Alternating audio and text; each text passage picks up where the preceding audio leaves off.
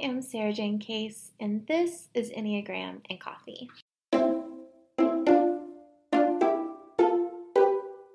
Kindness through the lens of the three centers. But first, today's rosebud and thorn. My rose right now is that I've been working in Pomodoros, which is just like 25 minute work segments. I think we've talked about that before. Um, but on my little five minute breaks, I've been taking just like this beautiful little walk around our yard. You can kind of walk out our front door and then walk a whole circle around our house and then walk in our side door through the kitchen. And it is just like this really nice way to get a little bit of movement in every 25 minutes, see the yard, get fresh air, and just kind of intentionally meditate, kind, you know, throughout the day. Like I can pause and look around and see things that maybe I wouldn't notice otherwise. Um, one of which I will share with you in a minute. But my thorn for today is, you know, is kind of along with this. It's the reason I started the walks, which is just working at a desk all day or, you know, sitting for my job. When I was a barista a million years ago, I loved that I would end the workday just physically taxed and, and tired. And at, now it's kind of the opposite, right? I end my workday mentally tired, but physically I haven't really exerted myself very much. You know, I'll do a little bit of yoga in the morning and then throughout the day, I could just not move at all. Um, so that's why I started these little walks just to kind of integrate movement regularly into my day um, and to feel more alive, other than just like my workout times. And then my bud is another th- thing related to my walks today, which is that I noticed today that the buds were showing up on the plants.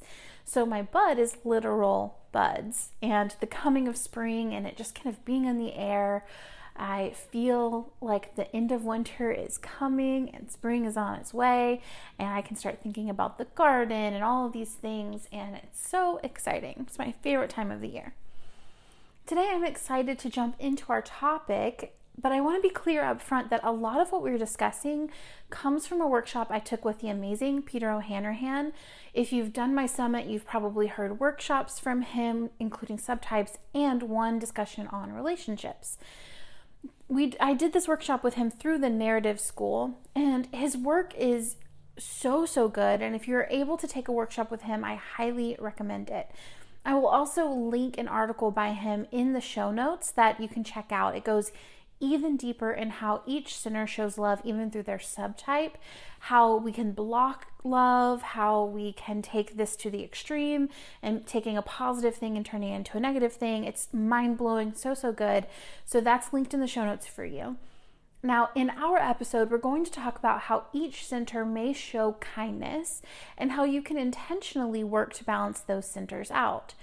This glosses the surface of the workshop, like I said. So um, I do want to make sure I'm giving you a taste, but I want you to go deeper. The centers of the Enneagram are the head center, types 5, 6, and 7, the gut center, types 8, 9, and 1, and the heart center, types 2, 3, and 4. The head center tends to deal with anxiety and live out of their head space. The gut center tends to deal with anger and can be more instinctual.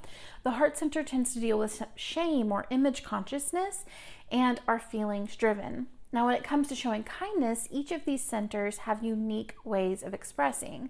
Our head types, types 5, 6, and 7, show and receive kindness through seeing people for who they are, noticing people, and reflecting the positive back to them. Our gut types, types 8, 9, and 1, share and receive kindness through doing for others, taking action, getting things done. Our heart types, types 2, 3, and 4, share and receive kindness through emotional connection or even romantic love. Now, this concept was mind blowing for me when I first heard it because I've often struggled to really understand how I share love with others, right? I'm not the first person to volunteer to help you move, and I'm not very romantic by nature, but I definitely do help people to see themselves. Like, that's what I do without even trying.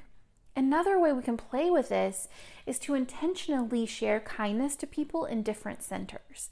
As you may know, my dear husband is a type 4, and a good example of this is randomly on our drive yesterday, I told him that springtime always reminds me of falling in love with him.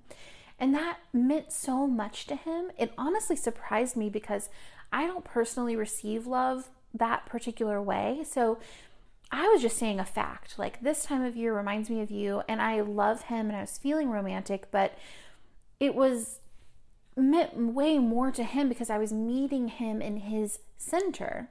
An example of a similar experience for me is that probably six years ago now, a girl randomly said to me, um, It's like you don't want people knowing how smart you are. And this isn't someone who is regularly in my life. I like her as a person, but we weren't ever really close. But those words have stuck with me for years because not only did she help me to see myself both as smart, so she saw me positively, and she helped me to see myself in more nuance than I was able to see before. So she helped me to see myself more clearly that not only was I intelligent, but I was kind of softening that presentation of that to not make other people comfortable. Another example, you know, I often talk about when we love a type 8 and how when we try to do it from a place of softness, it's not always heard because they need to see our strength in order to relax. So, one of the kindest things we can do for our eights in our lives is to show up confidently and competently to take care of things so they can take a break, right? Because they're looking for evidence that they don't need to take over. Similarly, we can pay attention to the specific way that our type 1s like things done and do them for them so that they can experience rest. It's not really enough just to do the dishes, but it means a whole lot to do the dishes the way that they would do the dishes. These are the things we're doing on autopilot as our type for others, and often we're used to there being a deficit. It's not just type 2s that are giving more than they receive, they're just the ones doing it in the most traditional sense. But we can think about it like this our type 1s are used to thinking through the best possible way to do things, and they're also used to not receiving that in return. Our type 2s are used to anticipating the needs of others and not receiving that in return. Our 3s are used to driving the success ship of their lives or pushing people toward their goals and not receiving that in return. Our 4s being emotionally available. Our 5s giving people space to be and, and experience life on their own. 6s being reliable. 7s bringing the good mood, bringing the sunshine eights taking care of things that need to be done. And our nines are used to mediating the energy of a room and not having that reciprocated for them. So while it's our personal responsibility to open our eyes to the other ways of sharing and receiving kindness, so that the kindness being shared naturally isn't missed, we can also intentionally show kindness in the way that is most likely to be received. So we can customize this down to type, but it can also be as simple as connecting emotionally, sharing the positive way you see someone, or taking a task off of someone's to do list. Now, today's food for thought is from Saint Basil. A tree is known by its fruit, a man by his deeds. A good deed is never lost. He who sows courtesy reaps friendship, and he who plants kindness gathers love. Thank you guys so much for joining me for today's episode. I hope you kind of got inspired to share kindness in a unique way to someone that you care about. And if you haven't already, leave a five star review in iTunes. It would mean the world to me. Thank you guys for being here, and I will see you tomorrow for the next episode.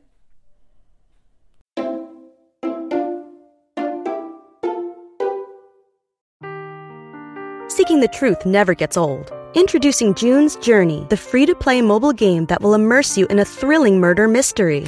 Join June Parker as she uncovers hidden objects and clues to solve her sister's death in a beautifully illustrated world set in the roaring 20s.